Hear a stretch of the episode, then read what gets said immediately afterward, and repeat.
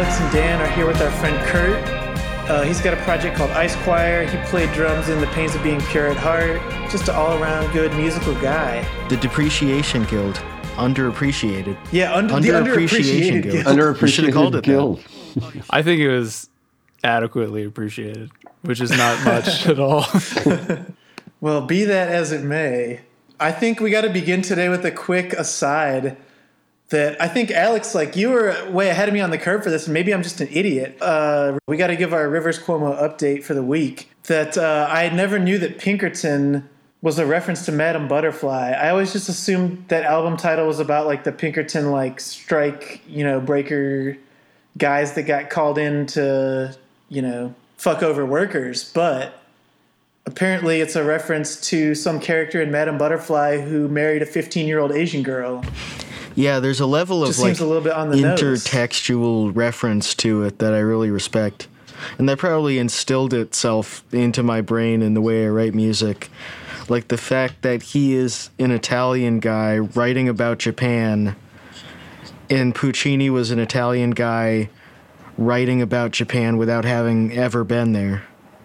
It's cool. I like it. Yeah, and Rivers is doing the same thing with Across the Sea, addressing it to some 18 year old girl. I guess he chose 18 instead of 15 to be careful, but uh, a little bit uh, skeptical there. That's sus. It's not illegal to sniff a letter. Yeah, that should have been that song title. Wait, was, was that girl actually 15 in the song? I think he may have made a comment in an interview that the girl who wrote that was younger than 18 and he Yeah, I have changed no the- idea. I or mean- something. I don't know. Yeah. But the, certainly the uh, Madame Butterfly references to an underage girl, so It's got a great guitar who solo. knows, you know. It's true. So, in more important uh, news here, I guess uh, you know it's funny. Like Dan, you suggested doing an episode about coronavirus affecting the music industry on like maybe Tuesday or Wednesday. Yes, I did. And I feel like since you said that, it's a completely different situation already, where it's like ten times more. Actually, that's like understating. It's like hundred times more crazy now than it was then for the music industry. yeah, it doesn't seem as funny as I thought it would be. So, you know, Yeah. like, like I we had that conversation, yeah, on Wednesday, and then um, or whatever, and then uh, I've spent the last uh, what like two or three days just basically. I don't know, watching the music industry melt down, like on a uh, just on a personal level with like people that we work with and uh, people Wolf Parade and operators works works with people we you know crew uh, everything like and then uh, and then I think the other thing is that it is so much bigger than just like uh, traveling events being canceled at this point. so Yeah, it is already. I don't know. If, I guess it really kind of manifested in the U.S. on Thursday with like the NBA getting postponed and all this stuff. It was like, oh shit, all right. yeah, yeah, it kind of took that for people to Actually, it's the same day that Live Nation called off every tour. Like it's all kind of like yes, happened all at once. I think once. South by Score South. one for Pearl Jam. That's right. Yeah, you're right. That's right. One, one. Uh, but uh, but yeah, I mean, I think South by Southwest getting canceled was was uh, was a big thing too. I, th- I think that was like kind of a wake up call for everybody that they would cancel that. And I, th- I personally think it's good that they canceled it, and I think they should cancel every South by Southwest from here on out. I, th- I think they should uh, they should just stop it. They had a good run. Um, Put it in Death Valley. they should put it in Death Valley. Yeah, they should put it. That's some- in the Southwest. that's right. I think I feel like they could continue. They should have a deal where they can continue doing South by Southwest, and they can fly the labor force out there. You know, people can have jobs, being vendors, techs, or whatever. They just need to have it somewhere that doesn't have an existing population that has, you know, like needs to pay rent and stuff like that. Because South by basically annihilated the economy, like the rental economy in uh, in Austin, made it made it unlivable for a lot of people. and like a lot of cities in America, it like grew in such a weird way where like now they don't have nearly enough public transportation for the size of the city. yeah, and it's yeah, kind of too true. late to solve the problem probably I put the blame on like the the tech part of South by, like the we- the week before. Yeah, you totally. know, Like Dan, when was the last time you were at South by?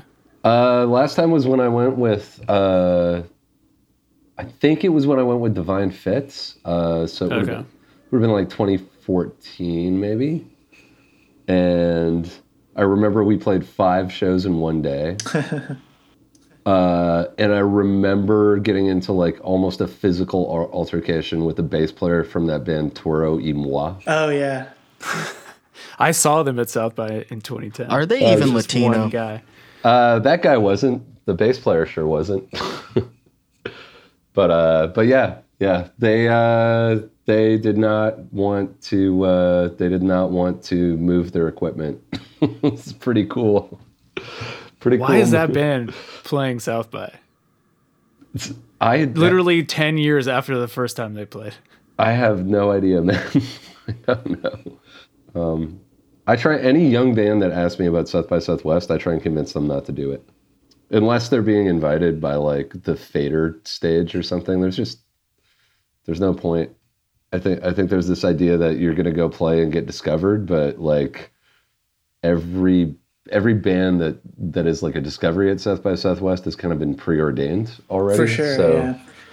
if you're if you're paying you know 200 300 dollars for the application and like going and getting assigned like you're gonna play at Kura's uh, super awesome taco stage first of nine at like 2:30 p.m. No one is gonna see your band. you Yeah. know? You have to pay to apply? Yes. Oh, that's horseshit.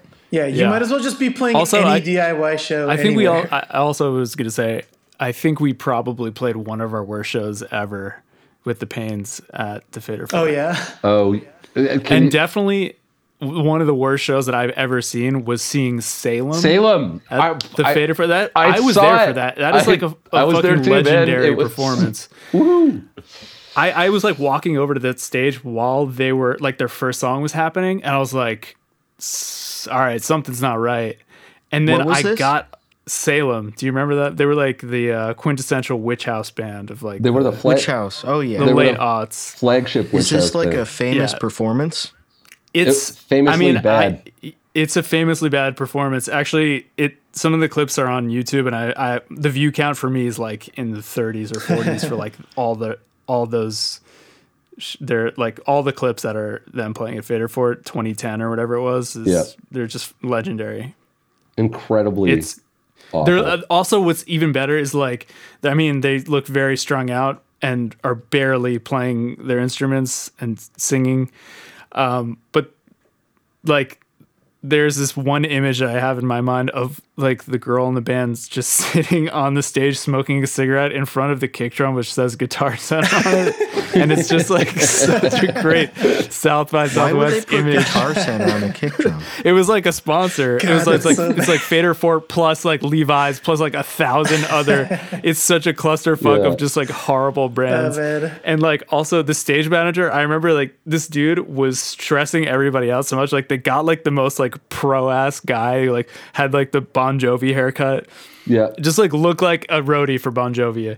And like basically was just on side stage just stressing every band out to the max like right before they had to play. I and, love and then that like and then right when you're about to play he's like doing the five four three doing the oh. hand signals. And he's like and you're like why why is this so insane and the worst sound ever it Yeah. was just like a miserable performance Is that what made Like, your show place is- bad there, Kurt? Or was it like Oh, I mean, yeah, we played so bad. It was like very early on in the band's career too. So like we were not like at, we were never polished, but like we were horrible. at the beginning. um, and some of those like early South by shows were like I remember 20, 2009 we played like 13 shows. Yeah. 2010 we probably played like I don't know, it's like an insane amount too. It was just and they were all just like a fucking clusterfuck Yeah. uh, and sounded horrible and we were bad. So yeah. I'm watching this performance now on silent, Oh, dude. and there's no. a guy who looks like he's about to fall asleep. He's banging on something on a TV When- table. dude when you hear how like out of time those hits are and like what it sounds like no effects or anything on it it's just Yeah. like the most like piddling 808 sounds It's like It's like the uh, fucking- it's- stock dude, I'm not- SPDX samples. I yeah think. I- it's like I- this yeah, it's the stock 808 samples that are like on the spds yeah. and he's just like hitting them at, he's like hitting some like clap sound like out of time it's so fucking I gotta funny. listen to that later. Yeah. It, it rules.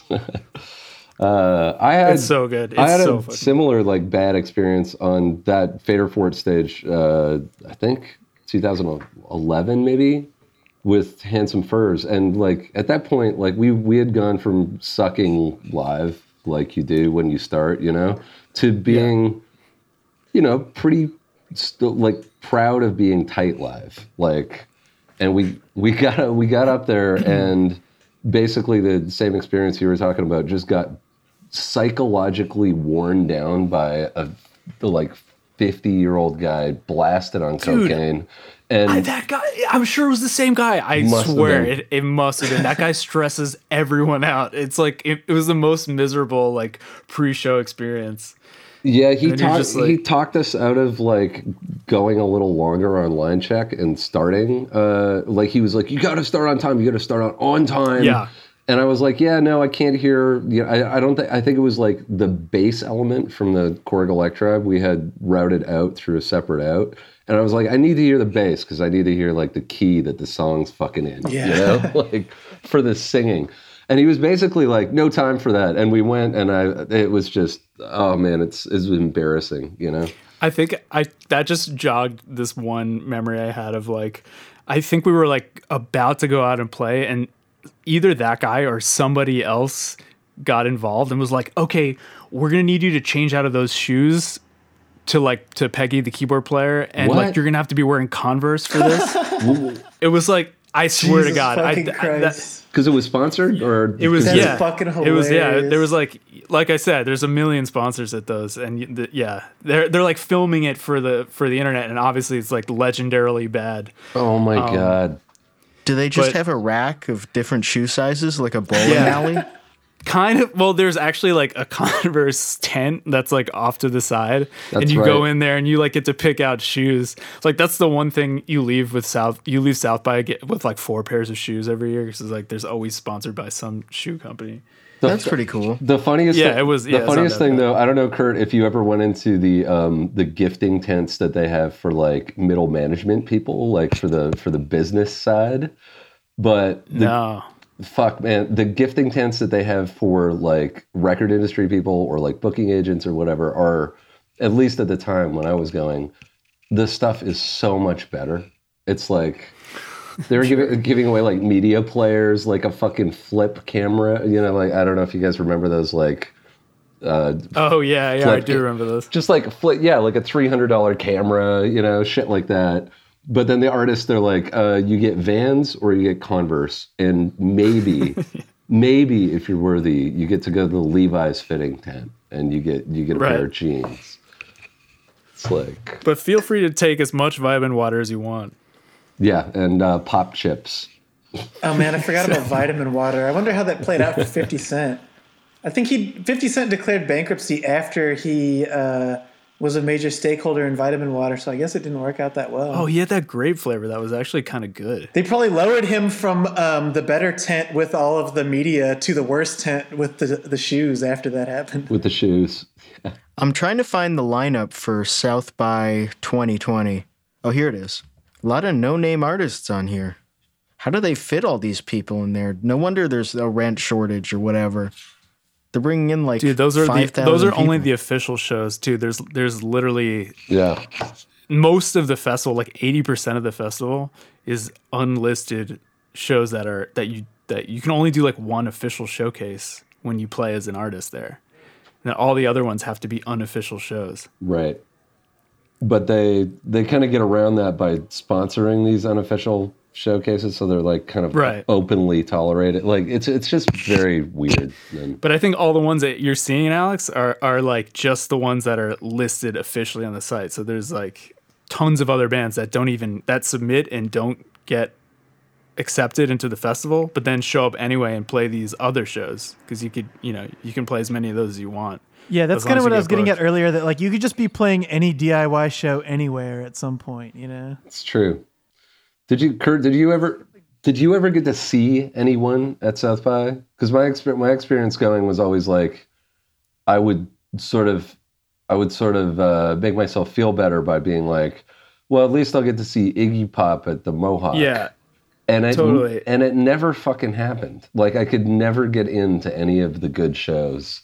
Like my wristband wouldn't, you know, they'd just be like, no, Yeah. sorry. sorry, dude. Totally. that definitely happened a bunch of times, but I do remember seeing Max Tundra twice in 2009, and those were incredible shows. Nice. And I've never seen him play live since then, so that was the only time I ever got to see him. Um, I saw Toro y Moi, as we mentioned before. That was like a band I was like excited to see that year. That was like probably 20, 2009 or 2010 or something like that. yeah. Yeah. Yeah. And then Ono Ono was. Do you remember that Danish band? They were Yeah. Yeah. pretty cool. yeah. They were um, great. They played also, I think, at like Emo's or one of those places, whatever it was.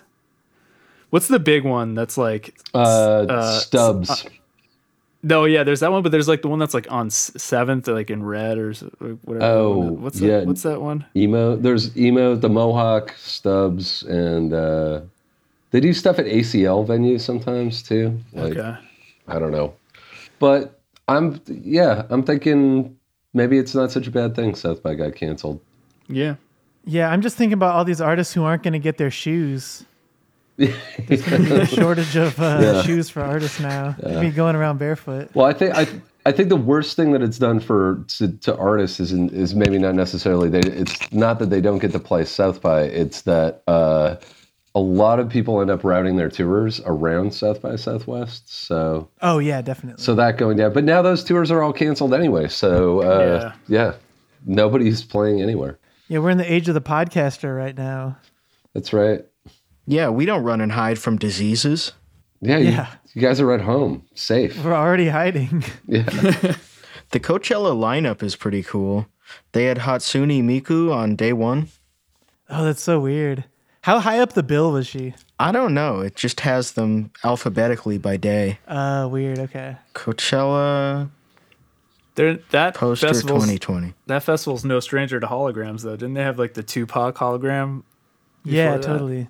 that's right. That's why it's kind of funny. Of like Hatsune Miku doesn't really have like an American audience, right? But you don't need an audience if you're a hologram because it's so easy to travel, right? yeah, Yeah. Just like a couple people who bring yeah. the gear, I guess. Well, you're literally made of light, so you can just you know travel from Japan to uh, yeah, instantly. instantly. That's how they do it. They set up a giant uh, projector and they aim it at California from um, Tokyo. Yeah. Can that only happen in one venue at the same time? Like, do they have to maintain Yeah. the facade?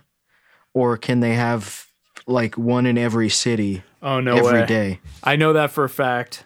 oh, really? What's Oh, the yeah. deal with it? Well, my fr- my friends in this band Anamanaguchi, they wrote a song which features Hatsune Miku, and they there was this Okay. whole licensing process, and there's like, it, there was a lot of like legal stuff around them even doing that song, but it's like Whoa. it's like an official Hatsune Miku release, but they kind of like co-wrote this music or something. Um, but yeah, there, it's it's super strict, uh, and you That's have to weird. like you have to like own a license for like that Vocaloid or something to even you know. Like I guess the answer is it's the most corporate possible music yeah. because there's no artists. There's no one to get in the way of them doing whatever they want. Yeah, exactly. also I've seen some live footage of that, and the the productions on those are like pretty pretty intense with like the light shows and whatever. So it's like a full. It's a Yeah. full. I mean, you got to co- figure it has to be because no one's playing anything or doing anything. Yeah, So it's only like a visual spectacle, you know? yeah. I think there was like a band backing it up though. Wow. Oh, really? Yeah, it was the so. Roots. I don't remember, but I think I think there was a band playing with the hologram. That's crazy. See, the hologram is also virus proof. That's right. There's a band way down on the Coachella lineup called Mannequin Pussy. That's a cool name. Viagra Boys. That's good. I Oh, played. that album's Oh, yeah. actually sick. I, pl- I played with those guys. And uh, Nice. yeah, operators played with them in Cluj in Romania. Uh, let's see, back in the spring of last year, summer of last year. That's a great name. No, that album is very good. I think I, that- my brother sent me that recently. It's sick. I think they're good, but I also am kind of like, it's kind of like Fat White Family with all the edges shaved off. You know, you can kind of tell that they listened to the first Fat White Family record and were like, oh yeah, this is what we're gonna do. You know, like, uh, it's good. And it's great live. But I was was kind of like, you guys are doing a Fat White Family. I don't know that band, but it reminded me of Personal and the Pizzas, if you remember those guys. Oh yeah, It's just totally. like kind of like it's good songs, but it's like really funny too. Yeah, yeah. You should check out Fat White Family. They're great. They're great. They're a British band. Uh, they're all junkies, I think, uh, and they put out maybe two or three really, really great records. Me and Joel always like think about this bit where when you see a band that is clearly ripping off exactly one specific band, it'd be very funny to just go up to them after the show and be like, "Hey, man, you guys rock! Like, have you ever heard of Pavement? You really would like them if you checked them out. like, just whatever they sound exactly like. They always deny that if you ask them about it. Yeah, They'll just say exactly. they never heard it's of so that funny. band. Actually, I've never heard that band. I've never heard Television before. Yeah, okay, I'll, yeah, check that out. Yeah, I've never listened to The Fall before. Hmm. Yeah. But yeah, so I think the the lesson so far is um, South by Southwest getting canceled. The only real problem is artists not getting shoes. Uh, Hatsune Miku's the future of music because the whole audience could also be holograms, and then no one has to be there, and you'll never have to cancel the show. That's right. Carly Rae Jepsen is way down on the lineup. Below kind of hot Oh, that's shit. interesting. It's kind of a I would tragedy. not have guessed that. I feel like I feel like Carly Rae Jepsen is she's like kind of huge in Canada, and I just assume that she's really big in the states, but I don't know why they put That her. was my impression too. Like a lot of people seem to like her, but No, I guess she just had that one song, and then there was that album that was pretty good Yeah, that only DSA guys listen to. yeah, that sounds about right. I have like a bunch of friends that love that. Album. Yeah, I always me thought it was like, yeah, it's pretty good, but it's got a couple bangers on it. and It's Yeah. not amazing. yeah, yeah. The new one, I think people sort of slept on or didn't really have as much of a splash, at least from in my circle of like music friends. yeah. I'm trying to think of the ideal um, virus outbreak show. I guess if you're going to have an all hologram show, the audience needs to be one hologram from each person who would have gone to the show, and you just watch through your own hologram. Yeah, that's right. You all beam in. It's like a conference call for work, but it's supposed to be fun. They should do it on Second Life. Yeah. Oh yeah, no, there's there Yeah. has definitely been shows like that. One of my favorite That's- videos is an Obama 08 rally held in Second Life, and they're Oh, taking it completely seriously. God, that's so cool. Is it did not Obama? Is it Obama or is it uh is it uh fucking not Nader but uh who's Ron the guy? Paul? Ron Paul. Yeah. Yeah. Yeah, you think it would be Ron Paul. They probably had Yeah. one of those too. No. I saw I, I, I saw so screenshots funny. from that. There were like people holding like protest signs. And Yeah, stuff. yeah. I just saw that yesterday, and I was just like, "This is, this is insane." It's What a cultural dead end that there was a couple years where people were like, is this the future of like internet culture? It's like, hell no. Yeah, That's what Ready Player One was about.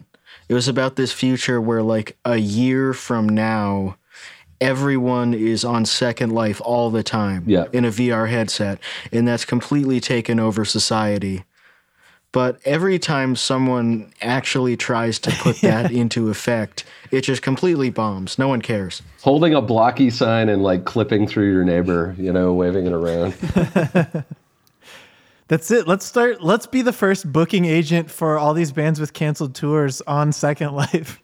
That sounds really good to me. I like that idea. All right. a Well, lot. I'm glad you said that because Wolf Parade's the first client. Okay, so All those European shows are now rescheduled.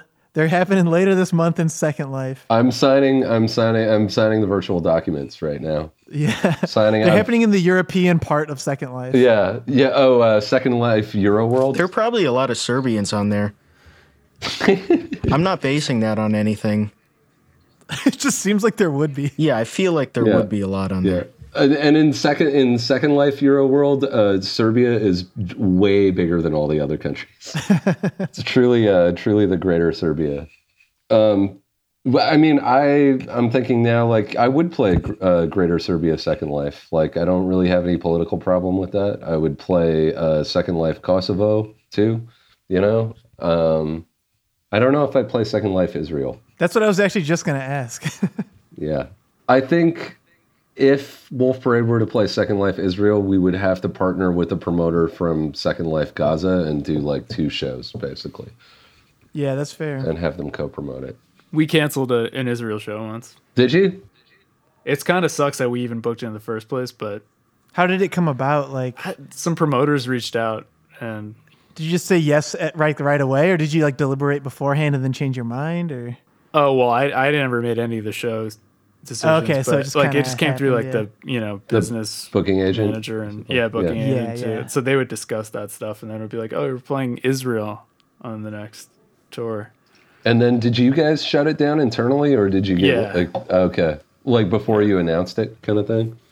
Um, I think the promoter. I, these details are fuzzy, but I Yeah. think the promoters were very pissed. Um, and like some some shit went down on Facebook or something. Yeah. oh damn, Um, like yeah, all these people like sending mean messages to the Pains, being like, "It sucks that you canceled this," and you know, other people like you know sending support messages and whatever. So I remember people getting mad at me for playing Russia the first time I went there, you know, like, because even back in 2007, 2008, it, there was still, uh, there was a much lighter sort of Russia Russophobia going on.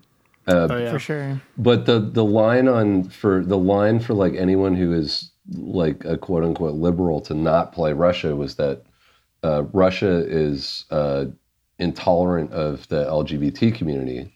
So we got and and the people telling you this are always are almost always like have never been to Russia or don't know any Russians, but they've just it just became a thing, you know.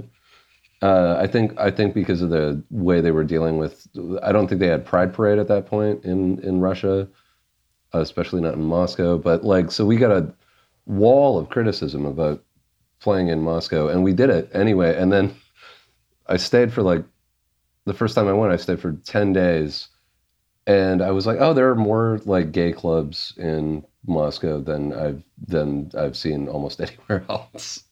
Yeah, there's a huge You know, irony there like- where gay marriage was still illegal here, and Barack Obama didn't openly support it till like 2012. Yeah, yeah. So it's very funny in like 08 to be like, oh, they're homophobic over there. But it's like, are you sure we aren't here too? Like, should Yeah. people not play in the US either? Yeah. And like, yes, of course there's homophobia in Russia. Yes, absolutely. But it's just like it's not a yeah. Hmm. The average person who's going to one of your shows is on the right side of that issue. Yeah. you know? and that's that actually becomes like the difficult thing with Israel like Israeli shows too is that the kind of people who want to go to these shows are generally the most progressive people there and like it does suck to in a way like punish them but it is, at, at the same time you have to draw a line somewhere and it's always I think that's always a really difficult question to grapple with yeah. They need to make an Israeli left. I know dude Seriously. If you look at the youth approval, even in the youngest generations for the settlements, it's like scarily high. So actually, we like in my uh, friend group here, we have a friend who moved to Israel like five years ago, and has lived there ever since.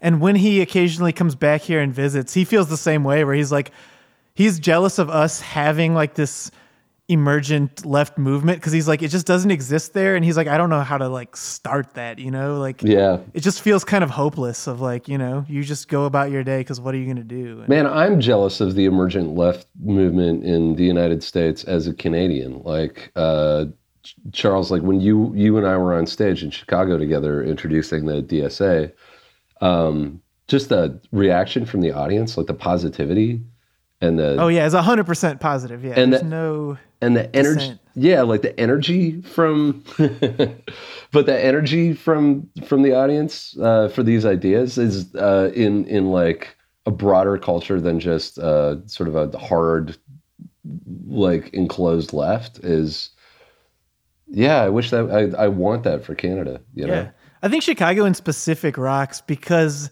Chicago has like the best labor history of any like major US city. yeah And like at any given time, there's a certain amount of like, bas- like basically all the young people, like, you know, my age ish, were lucky once everyone started getting more politically active uh, in like a very specific, you know, groups like DSA and all this stuff that's started.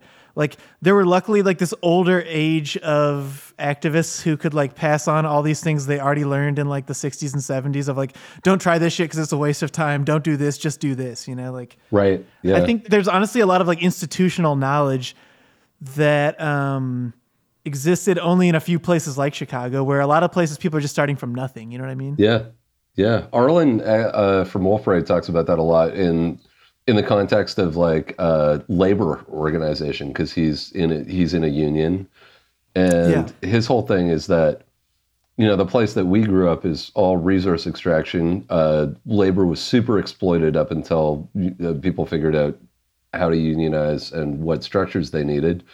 You know, a lot of people got beat up or like disappeared while that organizing was happening. And then since neoliberal sort of economics has been applied to it in our lifetime, like all the new guys, they they don't have a sense of history uh, or like labor organizing history. Like they don't even know what the fuck the union is for. So it's created this like weird vacuum of history and knowledge. Like Yeah. Oh, that happens all the time here too, for sure. Uh, now we're now we're like way in left field in a different thing of like Yeah, yeah. unions really unions really ought to encourage membership to understand the point of it and where it came from. Like the problem is that like no one working a job wants to fucking waste their time being like, oh great, you know, this is how this was formed. now I have homework It feels to like do. Yeah. yeah, it feels like school or something, but it really is important to keep that legacy alive to know what's the point of it so it doesn't get eroded. But Yeah. yeah. I think you guys should storm the Chicago Bean like the Bastille. Yeah. Kick it over. I'm sick of that thing. we thing. probably should. That thing sucks, man. Public art like that is kind of nauseating. Well, it's meaning. It's fucking meaningless. yeah, it's always some Like, Yeah, pretentious exactly. shit, which pretentious art is okay. It's fine. yeah.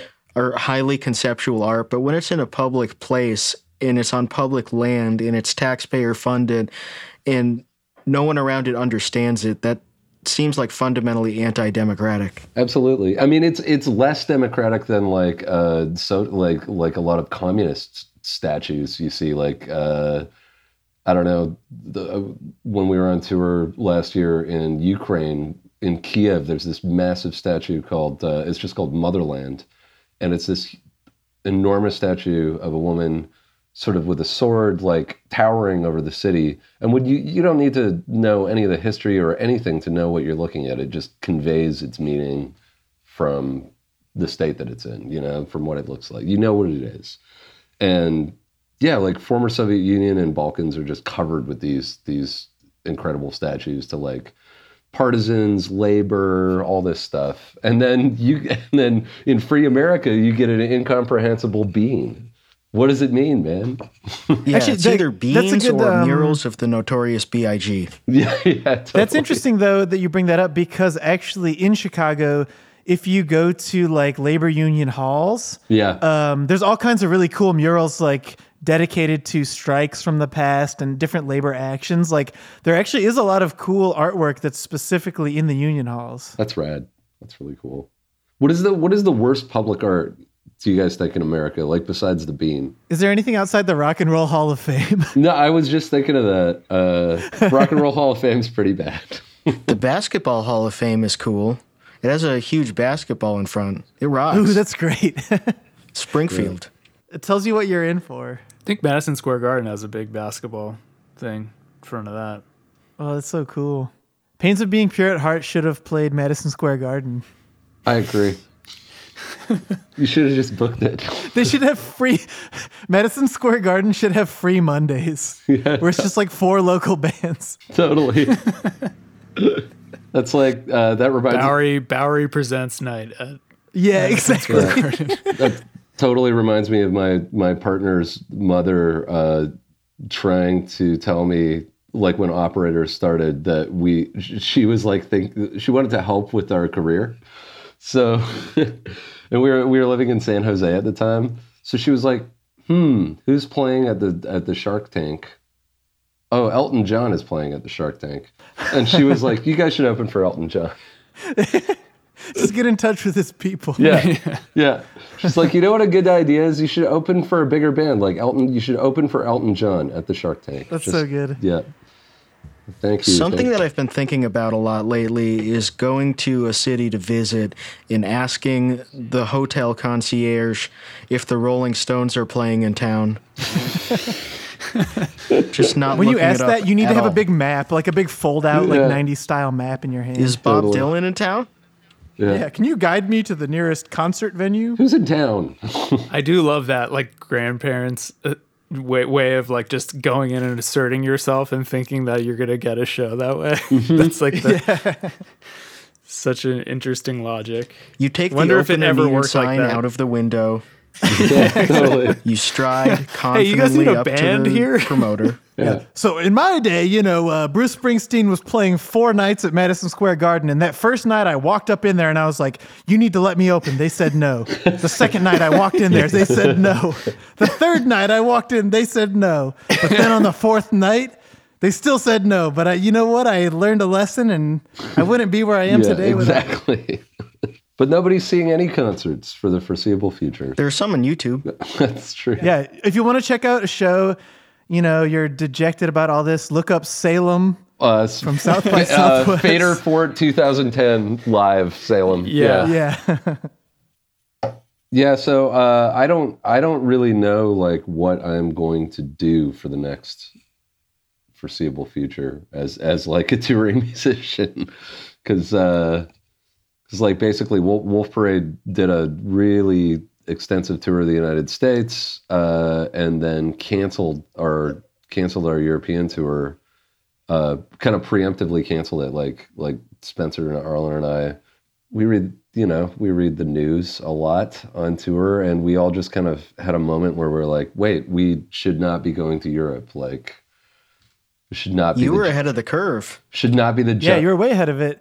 At Well- the time that you had told us you were considering it, I hadn't heard anyone doing it yet. And then like the day after you were talking about it is when I saw that like Green Day and all these like big name bands had just started doing it like right after you guys. They should have to put that in the articles, like taking a cue from Wolf Parade. Yeah. Coachella shuts its doors. yeah exactly we were, we were there first BTS heard Wolf Parade was canceling and I uh, I wanted to cancel because I was just obsessively looking at news from uh, Italy and Italy. It seemed like there were a handful of cases. The government didn't take it seriously. Uh, we were talking before we started recording, but the Italians insisted on holding fucking Fashion Week, which became that and a football game that they that they hosted. Uh, sort of made Italy into the patient zero of Europe. Uh, kind of spread out. Was that why it was so concentrated in Milan? Yeah, It seems like it was centered around Milan, which isn't even a coastal city. Yeah, it was northern Italy was like the epicenter of uh, of coronavirus cases in in Europe overwhelmingly. I mean, there were some in the UK and I think a handful of other countries, but Italy it was just, it just exploded because mainly because nobody was really taking it seriously, and I I was looking at that and then and then looking at like remembering like how fast it the the um, confirmed cases were like doubling and tripling when it started in Wuhan, and I was just like, yeah, like going to Europe seems insane because they're going to start closing borders. Airlines are going to go out of business. Uh, we have the potential to be, you know, our job is basically to like bring a bunch of people together in a small room, uh, Yeah. small, poorly ventilated room, sweat all over the place, and then just like be like, "Good night, folks," and then go to another country. So yeah, you're like, and then instruct the audience to rub their eyes and Yeah. put their hands in their mouth. yeah, I always do that. I'm always like, okay, everybody, like now, now put your put your hands right up against your eyes and rub as hard as you can. Then put your fingers Yeah. in your mouth. It's a shame that Wolf Parade's biggest hit is a dance craze about uh, shoving your whole hand in your mouth. yeah, it's called it's called hand. Do the hand in mouth. Yeah, Yeah. yeah. Now do it to your neighbor. Yeah, it's like that would be a pretty good bid, doing a viral dance craze specifically to get people And diseased. it's literally viral. Yeah. yeah. So we yeah we decided that we weren't going to do it, and I mean our management for the most part was like pretty on board with it, but the sort of the promoters, booking agents, and ticket vendors, and especially like the people that were renting us the van and equipment were harder to convince. Like the Czech company that rented us the van and uh, the backline basically sent sent our management and our booking agent an email that was just boiled down to like you guys are being total pussies this isn't a problem you're just overreacting and we need you know and Yeah. That doesn't surprise me though, because the incentive is just like, you know, when you work in that kind of line of business, I well, and I have a I have a minor amount of sympathy for them because they're probably fucked now too. You know what I mean? Oh yeah, but I mean they're But they're doubly. They're the fucked ca- the irony is that they're the cowards. You know? yeah, they're the and they're doubly fucked because they kept bands on the road even when they knew that it was like there was going to be border issues and Italy started self quarantining, you know, and they Yeah. they For- kept bands out because they wanted to make money, you know, or they were pretending For, like uh, it wasn't real. Sorry. No, for for like you know the rent, the backline rental, and the TM and stuff. Like, were those refundable? Did you just like totally take a hit on that? Yeah, we ate it. So basically, they came back and said, you know, uh, you're you're essentially going to have to pay a percentage of of that, and um, you know, that's That sucks. that was that. Um, but on the other hand, I, I do have to say, like, we were supporting that tour uh, with a grant from the Canadian government because uh, Canada, you know, always sort of slush funds European and American tourists to a certain extent. And I got an email today from that grant agency saying that they were 100% filling all the tour grants that. Uh, Oh, nice. That's that- amazing. That were affected by COVID 19. So. Yeah, that's yet another reason Canada's better than the U.S. for arts. I mean, they have the budget, and they were going to spend it anyway. So I think the way what their their ideology ideological statement is that they um, they're worried about like the financial health of Canadian artists. So that's that's good. I gotta. Is there a that's right wing backlash to that? Oh yeah, man. Uh, yeah, yeah. There's a huge movement in Canada to defund, uh, you know, state state media and and and strip out arts funding. That makes sense. Obama's hip hop barbecue created no new jobs. yeah, totally. all time classic right there. Yeah, that's the thing. I think that that that uh, you know movement is always going to exist in any like social democracy.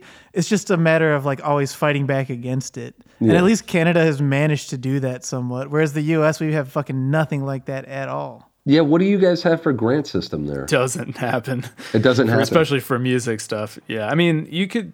I don't know. I guess there's some. You can collect cans on the side of the road and turn them in for five cents in some states. Yeah.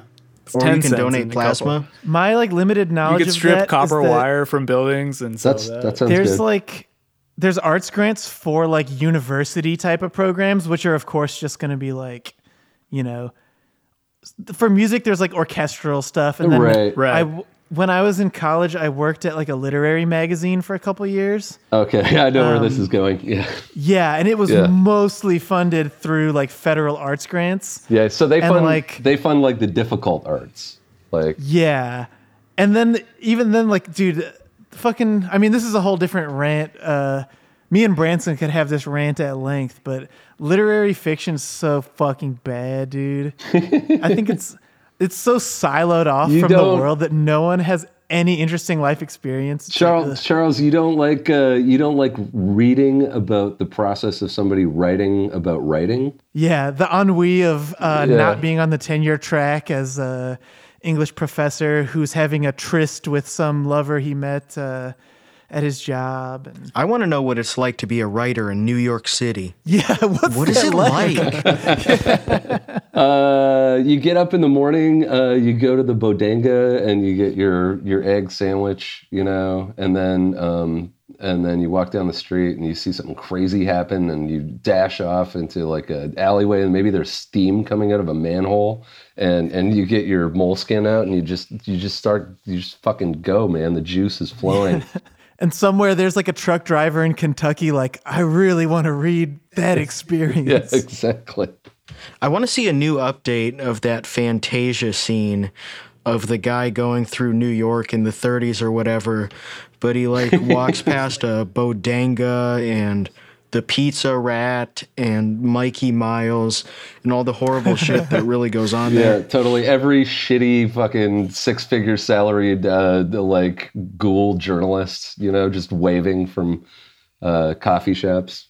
Cupcake Martin stores. Shkreli holding um, that Wu Tang album that he bought the only copy of. Yeah, I, you know, I just thinking about books. I don't, I don't want to read anything that's new that's not genre fiction. You know, like if it's if it's not science fiction, I kind of don't don't don't want to read it. I got I th- I feel like I got burned too many times. Um, I still have Thomas Pynchon books I haven't read, so I'm not Don't- getting any new ones. those are good. I recommend those. Those are great. That's to me, it varies book to book. what do you, what do you like for Pynchon, Charles? I like the simpler things like Crying of Lot 49. I was actually just whining about Gravity's Rainbow like a week ago because it's just like so overwrought. I love I don't it. think it's- I love that Uh, book. I don't think it. I don't think it earns it.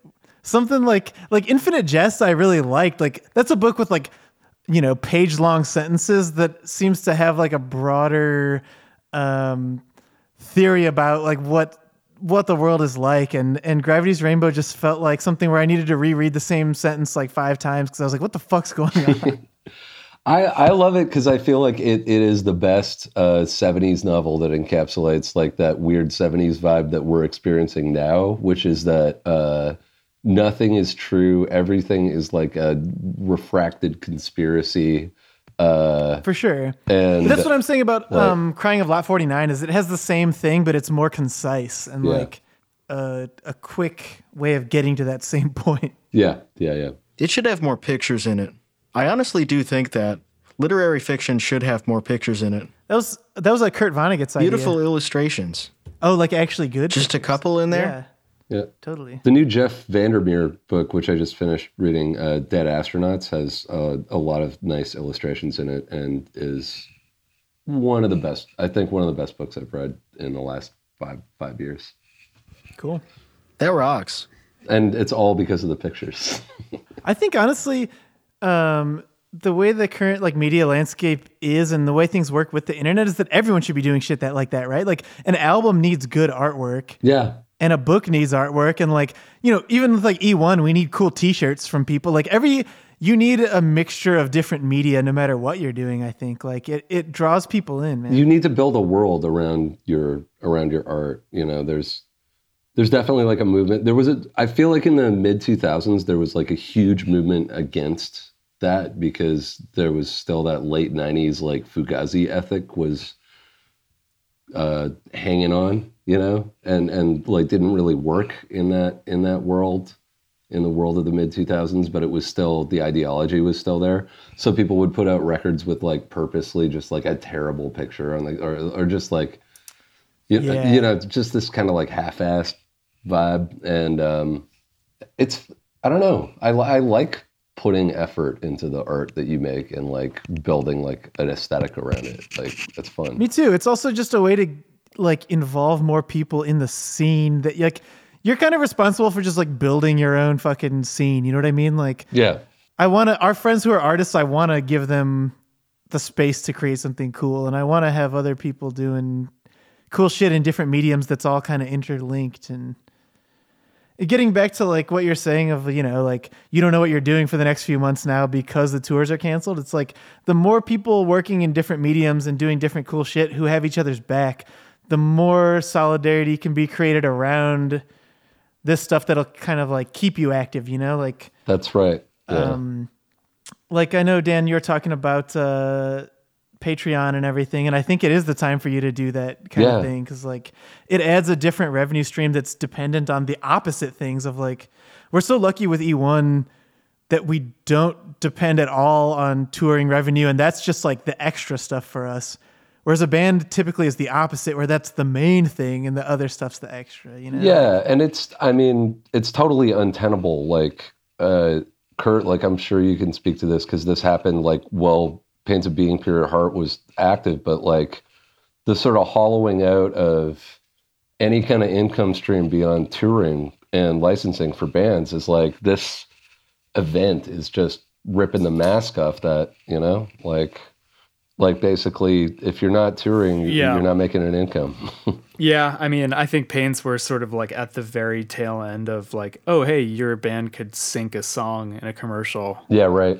you know, and we we got lucky a couple times and this few appearances in like movies and stuff like that. But yeah, I mean that we saw that kind of success like at the beginning in like you know the the late aughts, early 2010s, and then you know like definitely towards the later stages of the band's life, like that well had dried up for really a, a lot of bands, especially in like that kind of mid tier sort of indie pop stuff, you know? Like, yeah, yeah. We, I mean, we Wolf Parade experienced that too. You know, definitely. Yeah, I'm sure. Yeah, and it's like, yeah, now all you've got is touring, and you can't even do that.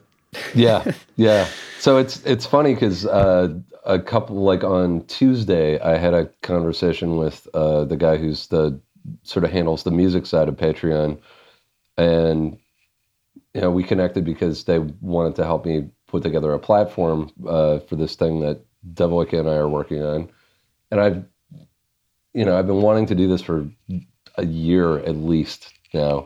So we had this great conversation, and I got off the phone, and I felt more energized about just the pure creative work, you know, like mm-hmm. un- untethered from like an album cycle or uh, the sort of disappointment of creating something and then having to wait eight months for it to come out. I was really, I don't know, it felt great. And then the next day, I was just like, it, I was like, oh, all the touring is canceled now, so it's uh, it's probably a good thing for me to to have this. And also, I noticed yeah, people there's... people started people started saying, "Hey, we're not touring, so please, please, like, you know, subscribe to our Patreon." So I feel like in a way it's kind of bad too because I'm going to come out with this Patreon thing, and people are going to be like, "Yeah, the same time that everyone else is." yeah, yeah, yeah.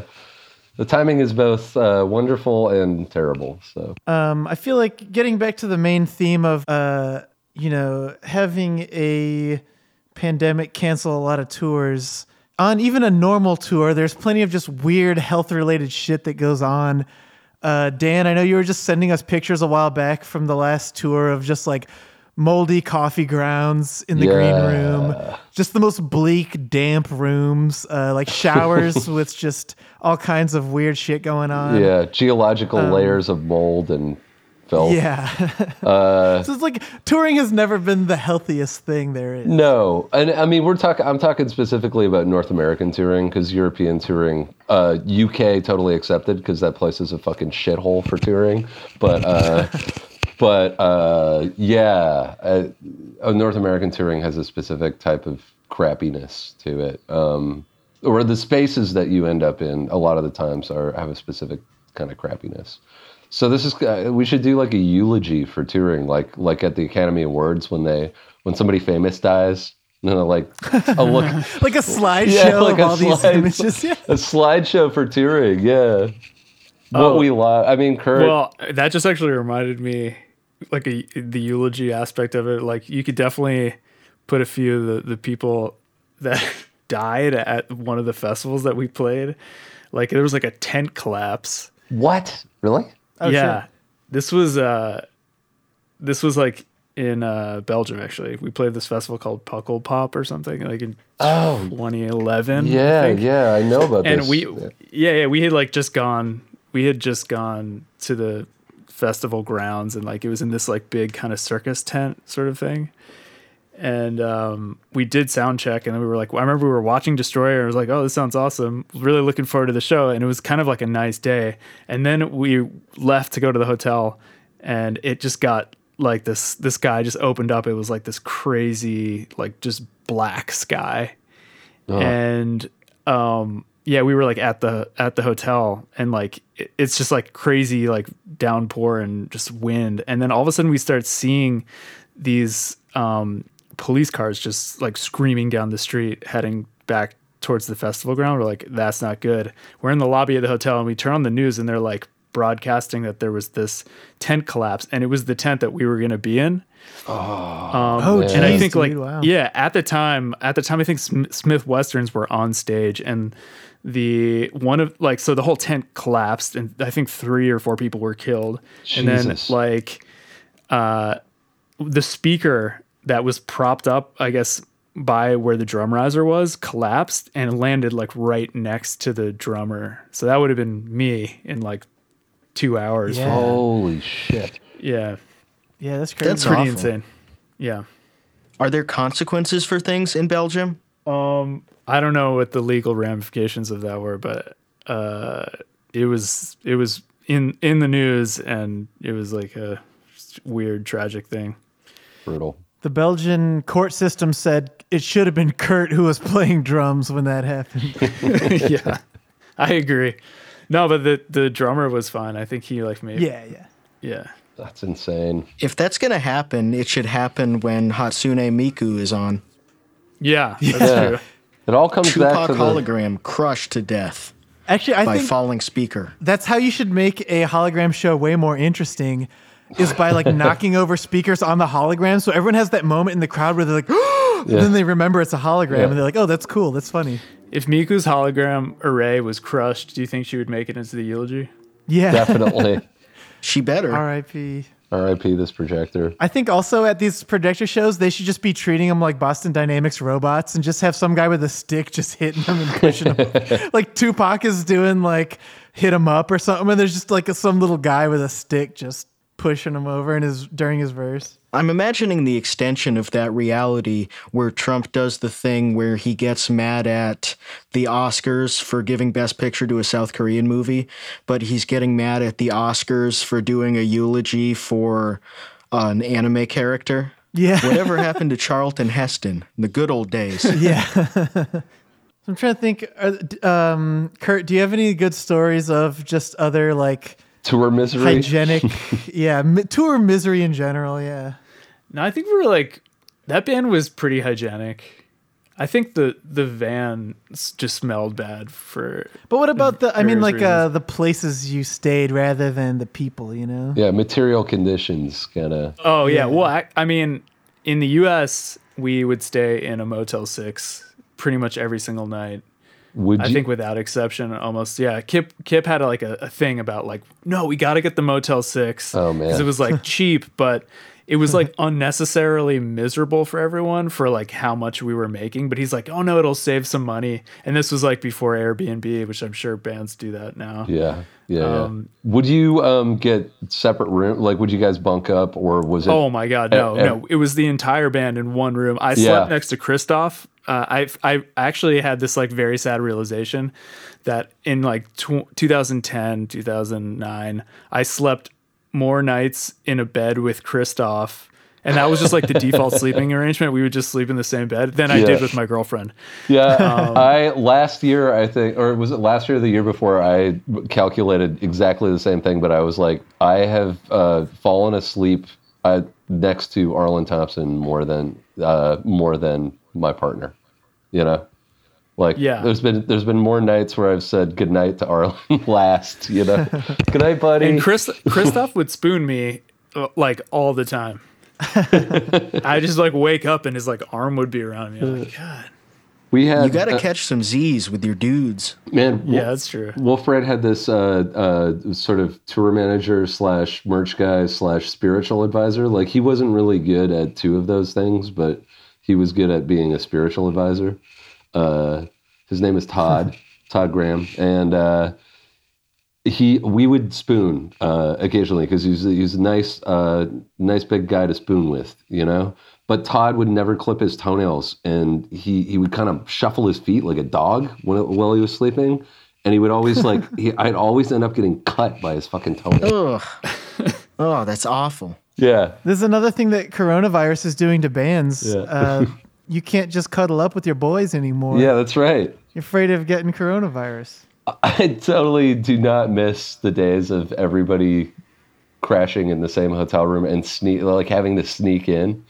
Like how many guests? Oh yeah, It's we like, did that. A couple yeah, times for uh, sure. two guests, and then you've got to figure out how to get everybody into the hotel room. And yeah, not cool. In Europe, at least they'll like put you up at sometimes at the venue they have like lodging there, Yeah, or they'll Or- just pay for or a like a hotel. Yeah, right. You get like some really weird, like small, like uh, almost like a hostel type hotel. yeah, except for the UK, which never pays for anything. So Yeah, that's true. Oh well, I mean, and at least in our experience at the time, like the U.S., you never. It was like everything. You you're you wouldn't get anything on the rider. you get like yeah, we were talking about that. This you just get the one sweaty thing of hummus Yeah. with like some stale. Actually, pita. when we um when the E1 show at the Bell House flooded, uh when we were like rescheduling that and emailing with them and shit, they were really like apologetic of like, oh, we'll have like either like food for you or something. Like we'll kind of like make it up to you, and you know, like, like negotiated the percentage of door that we'll get and stuff. And then like uh, when we did the rescheduled show, they just had a cooler with like 30 extra beers in it, and that was it. Yes. Hey, that's fine. Yeah, I yeah, mean, actually, I think Andrew put a bunch of the beers in his backpack when we left, so we- you know we got a little extra money out of that. plus What was the plus beer? the can refund. You don't even factor. I think it was like Budweiser Tall Boys, which is not something you see that often. uh, if it's free, all right. Yeah, there's something really uh, depressing about walking into a green room that like hasn't been cleaned, and the previous band's rider, like the previous night's rider, like half-eaten rider, is still in the fridge, and there's like, Why would they put it in the fridge? For the next band to eat? yeah, just gross, gross shit. Oh, I love that. Leaving leftovers for a stranger that you've never met and that you're never going to meet who comes there solidarity. after you leave. Yeah, you want half a kombucha? I do that in hotel rooms. Yeah, Or restaurants. Just I don't think they should bust the food at a restaurant. When you sit down, that's your appetizer, whatever they left for. yeah. It's it's like, and you really hope that you sit at the table where the people weren't all that hungry, because then uh, then you get you get some treats, you know.